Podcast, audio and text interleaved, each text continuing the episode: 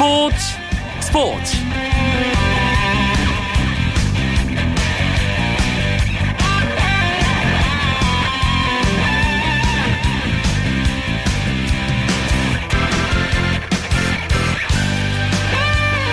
안녕하십니까. 금요일 밤 스포츠 스포츠. 아나운서 이광용입니다. 위기론 속에 시작했던 2015 K리그 클래식 한 경기 평균 12,000명이 넘는 관중을 불러 모으면서 시즌 초반 또 한 번의 흥행 열풍을 이어가고 있습니다. 박주영 선수의 복귀 소식 또 윤종환 감독이 이끄는 울산의 우패 행진 등 다양한 이야기와 화제도 쏟아지고 있는데요. 주말인 내일과 모레 K리그 클래식이 5라운드 경기를 치릅니다. 이 이야기는 잠시 후 금요일의 축구 이야기 축구장 가는 길에서 재미있게 나눠보도록 하겠습니다. 먼저 지금까지 프로야구 경기 상황과 오늘 들어온 주요 스포츠 소식 정리하면서 금요일 밤 스포츠 스포츠 힘차게 출발합니다.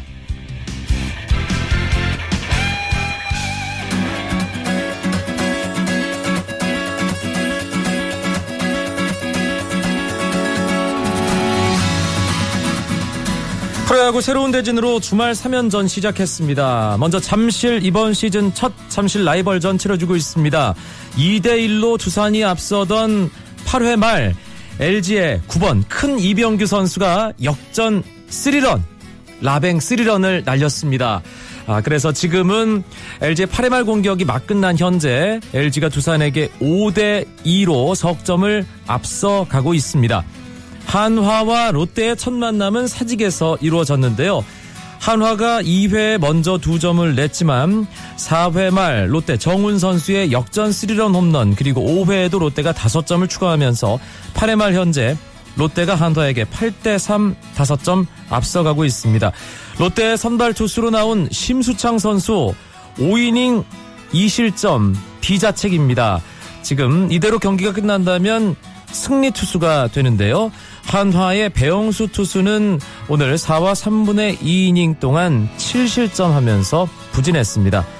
목동구장 경기가 끝났습니다. KT가 또 한 번 시즌 첫 승에 도전했는데 넥센의 벽에 막히면서 개막 후 11연패에 빠졌습니다. 오늘 넥센 한현희 투수가 7이닝 동안 무실점 안타 3개, 탈삼진 무려 14개를 잡아내면서 환상적인 투구로 시즌 첫 선발 승리를 기록했습니다. 넥센이 6대 0으로 승리했고요. 유한준 선수는 3회 2점짜리 시즌 3호 홈런 날렸습니다. KT는 이렇게 되면 11경기에서 전패. 과연 첫 승을 언제쯤 하게 될지 궁금합니다. 마산 경기입니다. SK와 NC가 만났는데요. 이 경기도 조금 전에 끝났습니다. SK가 NC에게 3대 2로 승리했습니다. SK 선발 윤희상 투수 6과 3분의 2이닝 2실점 하지만 승패와 관계가 없었고요. NC의 선발 이태양 선수 역시 6과 3분의 1이닝 2실점 역시 승패 없이 물러났습니다. SK 구원 투수 정우람 선수가 시즌 2승째를 챙겼고요. 세이브는 윤기련 선수 벌써 4세이브째입니다. NC의 최금강은 시즌 첫 패배를 기록했습니다. 대구는 아주 치열한 경기를 기아 타이거즈와 삼성 라이온스가 벌이고 있습니다. 8회 말 삼성의 공격이 진행 중인 상황에서 양 팀이 3대 3으로 맞서 있습니다. 오늘 기아의 김주찬 선수가 5회 솔로 홈런, 삼성은 나바로 선수가 1회 솔로, 이승엽 선수가 4회 역시 솔로 홈런, 구자욱 선수 어제 끝내기 안타의 주인공이죠. 5회에 솔로 홈런 기록하면서 삼성은 홈런으로만 석점을 내고 있습니다. 미국 메이저리그 텍사스 레인저스의 추신수 선수가 이번 시즌 첫 홈런을 기록했습니다. 오클랜드 어슬레틱스와의 원정 경기에 나선 추신수 선수 1회 초 첫 타석에서 우전 안타를 터뜨린 뒤 텍사스가 5대 0으로 앞선 4회 초 1사 1, 2루 상황에서 오클랜드의 선발 켄달 그레이브맨의 몸쪽 낮은 슬라이더를 걷어올리며 오른쪽 담장을 넘어가는 시즌 첫 홈런을 쏘아 올렸습니다. 추신수는 오늘 석점 홈런 1개를 포함해 5타수 2안타 3타점 2득점으로 팀의 10대1 대승을 이끌었습니다. 미국 프로골프 투어 시즌 첫 메이저 대회인 마스터스 첫날 1라운드에서 22살의 신예 미국의 조던 스피스 선수가 버디 9개를 몰아치고 보기는 1개로 막으며 8언더파 64타로 단독 1위에 올랐습니다. 만 21세 8개월인 스피스는 마스터스 사상 최연소 1라운드 선두 기록도 남겼습니다. 이번 대회 커리어 그랜드슬램에 도전하는 맥길로이는 버디 3개와 보기 2개로 1언더파 71타를 쳐 공동 18위를 기록했고 골프 황제 타이거 우즈는 버디 3개, 보기 4개, 1오버파로 공동 41위에 머물렀습니다. 한국 선수 중에는 노승열 선수의 선전이 돋보였는데요. 버디 4개와 보기 2개로 2언더파 70타 공동 12위에 이름을 올렸습니다.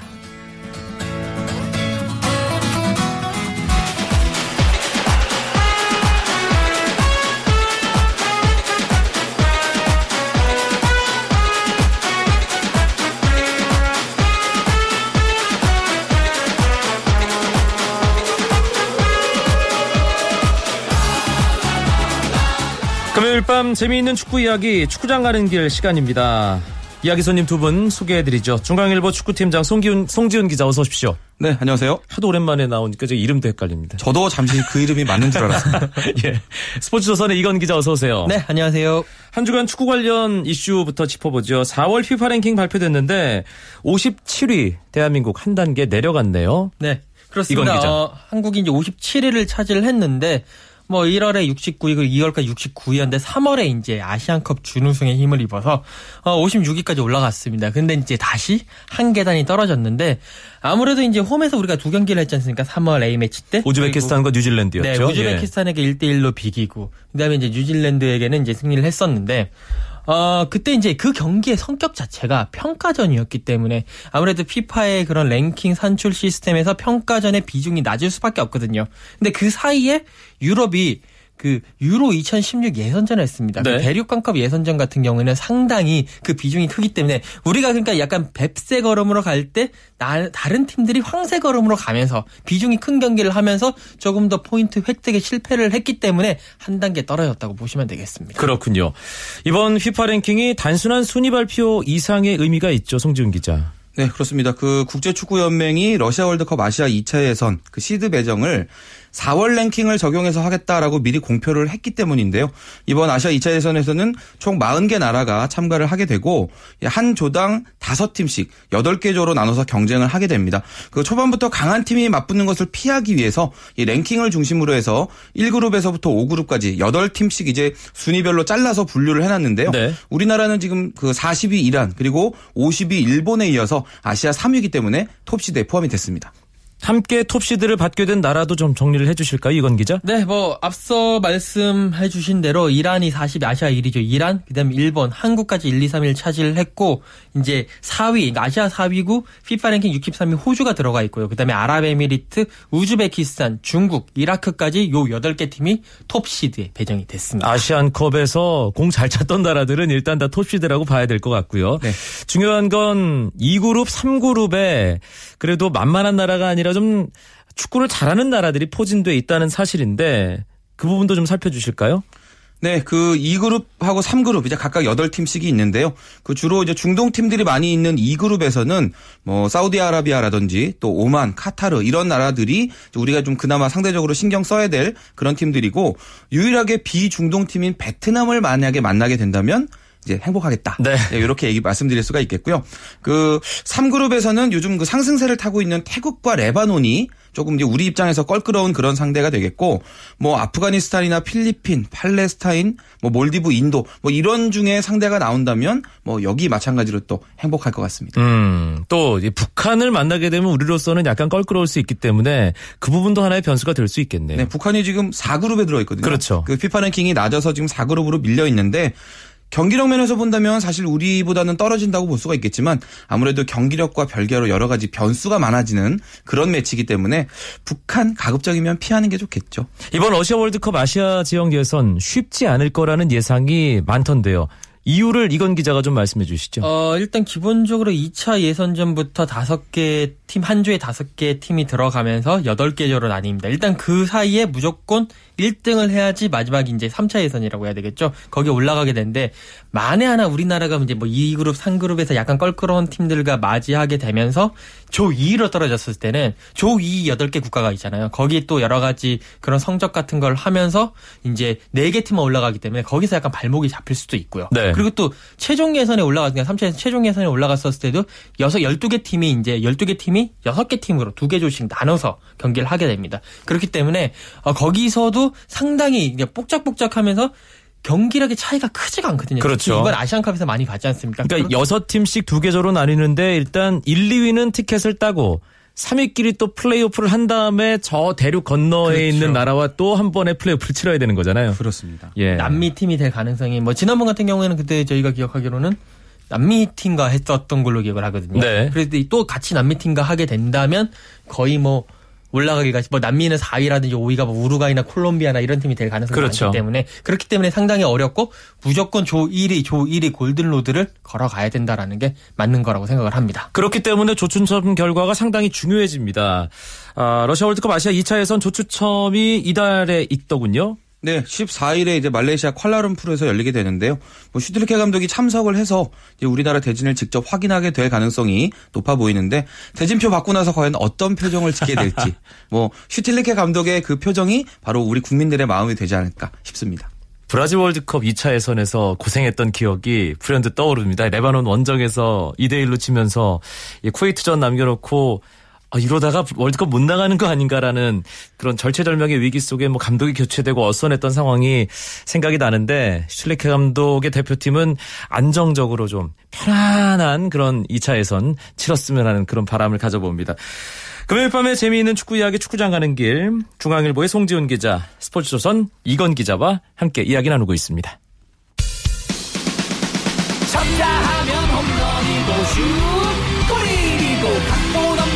한편의 드라마. 그것이 바로 그것이 바로 손에 잡힌 우승 트로피. 목에 걸린 그 배달. 너와 내가 하나 되는 그것이 바로 그것이 바로 그것이 바로 꿈꾸던 스포츠. KBS 1라디오 이광용의 스포츠 스포츠. 이번엔 K리그 클래식 이야기로 넘어가 보겠습니다. 4라운드까지 마쳤는데요. 지금 일단 순위부터 이건 기자가 정리해 주시죠. 네, 어, 1위와 2위가 어, 승점 10점, 3승 1무로 동률입니다. 다만 골 득실에서 앞선 울산이 지금 1위를 차지하고 있고요. 2위는 전북입니다. 두 팀 다 3승 1무고요. 네, 3승 1무 승점 10점이고요. 그 뒤를 수원이 승점 9점으로 3위를 달리고 있고요. 4위가 놀라지 마십시오. 이번 2부 리그에서 올라온 광주입니다. 아 이미 뭐 3라운드 마쳤을 때 2위였잖아요. 지금 두 단계 떨어졌으니까. 그래도 또그 지금 들으시는 분들 예. 중에서 4위가 강주구, 그다음에 이제 5위가 전남, 6위가 포항, 7위 제주, 그다음 성남, 부산, 서울, 인천 그리고 마지막 최하위는 4전 전패를 기록한 대전입니다. 음, 일단은 시즌 초반이기 때문에 승점이 뭐 10점, 10점, 9점, 7점, 6점, 6점, 5점, 4점, 4점, 3점, 2점. 예. 그리고 승리가 없는 대전이, 아, 예, 무승부도 없는 전패를 기록하고 있는 대전이 0점인데 시즌 초반 울산, 윤정환 표 뭔가 세련된 철퇴 축구가 확실히 이 초반 분위기를 주도하고 있습니다. 송지훈 기자. 네, 그 서울과의 시즌 개막전에서 2대 0으로 이길 때만 해도 과연 이게 어디까지 가는 거냐라는 그런 약간 의구심을 가지는 팬들도 있었는데요. 그 뒤에 포항전에서 4골이나 터트리면서 4대 2로 이겼고요. 전남과 0대 0으로 살짝 숨을 고르고 다시 또 예, 광주에게 2대 0으로 이기면서 아주 상승세를 이어가고 있거든요. 그 일본 제1리그에서 보여줬던 그 윤정환식 그 축구가 지금 K리그에서 뭐 전혀 어떤 거부감 없이 연착륙을 하면서 뭐 효율 면에서 상당히 높은 그런 축구를 하고 있고 또 4경기에 8골을 넣었는데 실점이 2골밖에 없었습니다. 경기당 2골 넣고 0.5골 허용하는 정말 아주 고효율 경기를 하고 있습니다. 김신욱을 쓸 것인가 양동현을 쓸 것인가 윤정원 감독이 고민하겠구나라고 생각하는 분들도 계셨을 텐데 윤정원 감독은 둘 다 쓰는 과감한 이 투톱 전술을 일단 4라운드에서는 둘 다 선발로 쓰- 기용을 했죠. 그렇습니다. 어, 뭐 이제 4라운드부터 힘으로 눌러버리겠다라는 그런 생각이 상당히 좋았던 것 같고요. 어, 김신욱 선수가 이제 1m 95의 장신, 그리고 또 양동현 선수도 그에 못지않는 1m 87의 장신입니다. 두 트윈 타워를 앞선에 놓고 그만큼 상대 수비에게 부담을 주게 한 이후에 좌우에서 올라오는 크로스로, 그러니까 공격은 두 트윈 타워와 양쪽 날개를 이용해서 4명이 주로 하고 나머지 선수들은 모두 다 허리에서 단단하게 하면서 역 습으로 나가겠다라는 그런 모습을 확실하게 보여줬고요. 어, 지금 뭐 전북도 그렇고요. 전북도 뭐 이동국과 에듀의 투톱이 이제 하나의 공존이 상당히 화두가 되고 있는데 그의 앞 전북보다 좀 더 울산이 투톱의 공존과 투톱의 좋은 모습이 좀 더 보여주고 있는 아, 상당히 지금은 울산의 투톱이 너무 그 K리그에서 너무 강하다라는 음. 모습을 확실하게 보여주고 있다고 볼 수가 있겠습니다. 네. 제가 그 김태현 선수가 퇴장당했던 경기 아, 네. 예. 3라운드 경기 전남과 울산의 경기가 끝난 다음 노상래 감독과 얘기를 나눴는데 김준욱 선수가 후반에 교체 투입되니까 수적인 우위가 있는데도 공격으로 이게 전환을 하기가 쉽지 않다는 그런 얘기를 하더라고요. 그만큼 울산이 양동현과 김신욱 투톱을 놨을 때 위력적인 팀이라는 것을 또 보여주는 대목이라고 할 수 있을 텐데 지난 라운드에 광주가 울산을 상대했지 않습니까? 1, 네. 2위 팀. 광주도 상당히 좋은 축구를 보이면서 초반의 흐름을 주도하고 있는데 송지훈 기자가 간단하게 광주의 힘에 대해서 좀 정리를 해주세요. 한 단어로 말씀드리면 공격입니다. 아하. 뭐 먹어도 못 먹어도 공격으로 하겠다. 예, 많이 먹 잃어도 좋다. 많이 넣는 축구를 하겠다는 이제 그 기본적인 틀이 계속 유지가 되고 있고요. 또 특히나 공격을 하는 방법에도 여러 가지가 있을 텐데 이 광주 같은 경우는 그 나름대로 세밀한 패스 축구를 진행하면서 이제 앞으로 앞으로 나가는 그런 축구거든요. 아직까지 제가 볼 때 어떤 완성도 면에서는 조금 떨어진다고 보이기도 하지만 어떤 그 나름대로의 특색이 있는 축구 또 실제로 이런 거를 보는 팬들 입장에서도 재미있기 때문에 뭐 성적 면에서 그리고 또 보는 재미도 있는 아주 그런 특색 있는 축구가 되고 있습니다. 네, 남길 감독식의 이 광주 타카. 예, 앞으로 또 어떤 식으로 예, 라운드마다 보여줄지 궁금하고요. 지난 라운드에 첫 승을 두고 대결했던 팀이 전남과 인천이었습니다. 전남은 시즌 첫 승, 인천은 또 다음 라운드로 첫 승을 미뤄야 했는데 희비가 엇갈리면서 순위가 상당히 많이 차이가 나게 됐어요. 네, 그렇습니다. 전남 같은 경우에는 이제 1승 3무를 기록을 하면서 5위가 된 반면에 인천은 아직까지 승이 없거든요. 2무 2패입니다. 11위까지 내려가고 있는데 전남 같은 경우에는 이제 리그 판도를 흔들 수 있는 어떻게 보면 다크호스 정도로 주목을 받고 있는데 초반에 1승 3무로 약간 공격력이 이제 조금씩 조금씩 올라오고 있는 모습을 보이고 있지만 수비가 좋아요. 그러니까 4경기에서 2실점을 막아내면서 20실밖에 안 내면서 어느 정도 경쟁력을 인정을 받고 있는데 인천 같은 경우에는 상당히 그 승부처에서 기대만큼의 집중력을 보여주지 못하고 네. 특히나 간발의 차이로 이렇게 이렇게 올라갈 때 뭐 이렇게 골을 내주고 뭐 수원전 같은 경우에는 마지막에 골을 내준다는 등 사실 첫 경기 광주와의 경기에서도 종료 직전에 네네. 동점골 내줬잖아요. 네, 그렇기 예. 때문에 그런 부분 때문에 상당히 지금 떨어지고 있는데 일단 인천으로서는 첫 승을 먼저 하고 자신감을 회복하는 것이 아, 상당히 중요할 것 같습니다. 그렇군요. 이번 주말에 치러지는 이 K리그 클래식 5라운드 뭐 경기 하나하나 보면서 관전 포인트까지 짚어보죠. 먼저 토요일에 세 경기가 열립니다. 송지훈 기자. 네, 대전과 울산의 경기 그리고 성남과 부산의 경기가 오후 2시에 있고요. 제주와 포항의 경기는 오후 4시에 열릴 예정입니다. 대전은 큰일 났네요. 지금 4전 전패인데 하필이면 5라운드 상대가 선두 울산입니다. 네, 그 앞에서 뭐 인천 얘기도 해드렸지만 지금 진짜 사정이 급한 건 대전이거든요. 그렇죠. 한 번도 못 이겼고 지금 득점 없이 12실점만 하고 있으니까 뭐 지금 뭐 공격이나 수비 양쪽 다 답이 제대로 안 나오는 그런 상황인데 뭐 최근에는 또 구단 프런트가 또 내분을 일으켰다는 그런 뉴스도 나오면서 뭐 선수단 안에서 또 밖에서 여러 가지 어려움이 겹쳐 있는 그런 상황이거든요.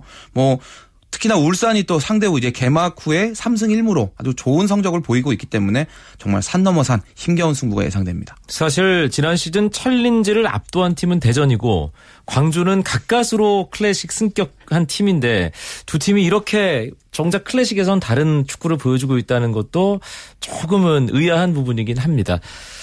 성남은 홈에서 부산과 만나는군요. 이건 네, 기자. 뭐 요즘 최근 가장 잘 나가는 팀이 성남이라고 볼 수 있는데 성남이 시즌 초반에는 세 경기에서 1무 2패를 했다가 대전을 만나서 대전이 어떻게 보면 좀 보약 느낌이 드는데 대전을 만나서 김두현 선수가 해트트릭을 하는데 네 골을 몰아치면서 4대 1로 승리를 이겼죠. 네, 예. 했거든요. 그렇기 때문에 또 또 주중에 있었던 아시아 챔피언스 리그에서도 비기긴 했습니다만 경기력은 상당히 좋았습니다. 네. 그렇기 때문에 상승세를 타고 있고 부산은 지금 이제 개막전 승리 이후에 세 경기에서 1무 2패로 부진하고 하거든요. 지금 뭔가 반전의 발판 결국 승리밖에 없겠죠. 승리를 위해서 이번에 모든 것을 다 털어 넣을 것 같습니다. 토요일 경기 중에 가장 재미있을 것 같은 경기는 역시 4시 이 제주 월드컵 경기장에서 치러지는 제주와 포항의 경기 같습니다. 송지훈 기자. 네, 그 두 팀 모두 이번 시즌에는 꼭 상위권에 올라가겠다라는 그런 각오를 다지고 있는 팀들이기도 하고 또 두 팀 최근 분위기가 묘하게 비슷합니다. 그 제주는 초반 3경기에서 1승 2무로 지지 않고 잘 가다가 지난 라운드에서 서울에 그 경기 막 판에 골을 내주면서 이제 첫 패배를 했거든요. 어떤 그 상승세가 살짝 꺾이는 그런 분위기고 포항도 지금 기대와 다르게 4경기 2승 2패로 좀 어떤 팀 컨디션이 좋을 때 그리고 좋지 못할 때 그런 경기력 차이가 좀 크게 나타나는데 특히나 포항은 이번 경기에서 이 모리츠 선수가 또 뭐 없는 그런 상태에서 또 네. 경기를 해야 되기 때문에 전체적인 흐름은 제가 보기에는 홈팀인 제주가 좀 잡고 가지 않을까 이제 그런 생각이 듭니다. 그렇군요. 일요일에도 세 경기가 있습니다. 아, 인천 축구 전용 경기장에서 인천과 서울의 경기 2시부터 또 광양 전용구장에서는 전남과 수원의 경기, 아, 목포 축구센터에서는 4시부터 광주와 전북의 경기가 치러지는데 세 경기가 다 재밌을 것 같은데 일단 인천과 서울의 경인 더비에 눈이 좀 더 가는군요. 이건 기자. 그렇습니다. 어, 뭐 경인 더비는 예로부터 얼마 전 이제 그 상당히 이렇게 치열한 난타전 양상을 보여주고 골도 상당히 많이 났고요. 네, 상당히 골, 골도 인천이 또 났고. 승리하는 경우가 상당히 많았어요. 그렇습니다. 뭐 예. 객관적인 정- 전력에서는 뭐 이런 값에서는 서울이 앞서지만 또 인천이 이런 팀, 인천이 서울 같은 팀을 만나면 또 가만히 있지 않는 그런 승부욕을 보여주거든요. 특히 이번 경기 같은 경우에는 고려대 선후배 사이인 그 인천의 이천수 선수 그리고 또 서울의 박주영 선수가 또 맞대결을 펼치면서 상당히 재미가 있어질 것 같고 네. 특히 박주영 선수는 이번에 과연 골이 터지느냐 마느냐에 따라서 K리그 초반 흥행에 얼마만큼 뭐 이렇게 기여를 할 수 있을 것인가도 이 경기에서 판가름이 날 것 같은데 물론 양 팀 모두 승리가 지금 절실한 상황입니다. 전남과 수원의 대결도 재밌을 것 같은데 지난 시즌에 광양에서 전남이 수원을 잡았던 기억이 나거든요. 송지훈 네네. 기자. 그 전남이 지금 올 시즌에 아직까지 지지 않고 있다는 그런 점들이 일단 있겠고 네. 그리고 이제 그 지난해 11월 이후로 지금 홈 경기에서 유독 강합니다. 2승 5무로 아하. 7경기 연속으로 지금 무패 행진이기도 한데 수원이 근데 지난 시즌의 수원은 또 아니거든요. 그렇죠. 그 최근 3연승을 하고 있기도 하고 또 염기훈 선수 특히나 아주 무섭습니다. 아 왼발에 왼발에 뭐 하나 단 것 같아요. 네, 지금 뭐 최근에 다섯 경기 연속으로 뭐 득점 도움 계속 해주고 있기 때문에 제가 보기에는 이 염기훈 선수의 어떤 그 상승세를 전남의 수비진이 어떤 식으로 잘 봉쇄 하느냐, 그 부분이 뭐 아주 재미있는 그런 관전 포인트가 될 것 같습니다. 광주와 전북 경기 관전 포인트 이건 기자가 간단하게 짚어주시죠. 네, 뭐 전북 쪽에 포커스를 둘 수밖에 없는데 전북이 주중에 그 빈즈엉과의 아시아 챔피언스 리그에서 다 잡았던 16강의 티켓을 비김으로써 결국 내주고 말았거든요. 네. 거기에 대한 정신적인 충격을 얼마만큼 빨리 해소할 수 있을지가 어, 난적 광주에 이기느냐 안 이기느냐 못 이기느냐 그거를 좌우할 것 같습니다. 광주가 전북을 상대로도 그런 멋진 축구, 공격 축구를 보여줄 수 있을지 그 부분도 상당히 궁금합니다. 금요일 밤 스포츠 스포츠 국내 축구 이야기 재미있게 나눠봤습니다. 중앙일보의 송지훈 기자, 스포츠조선의 이건 기자 두 분 고맙습니다. 네, 감사합니다. 감사합니다. 오늘 밤은 여기까지입니다. 주말 스포츠 스포츠 9시 20분부터 오승원 아나운서와 함께 하실 수 있고요. 저는 월요일 밤에 다시 뵙죠. 아나운서 이광용이었습니다. 고맙습니다. 스포츠 스포츠.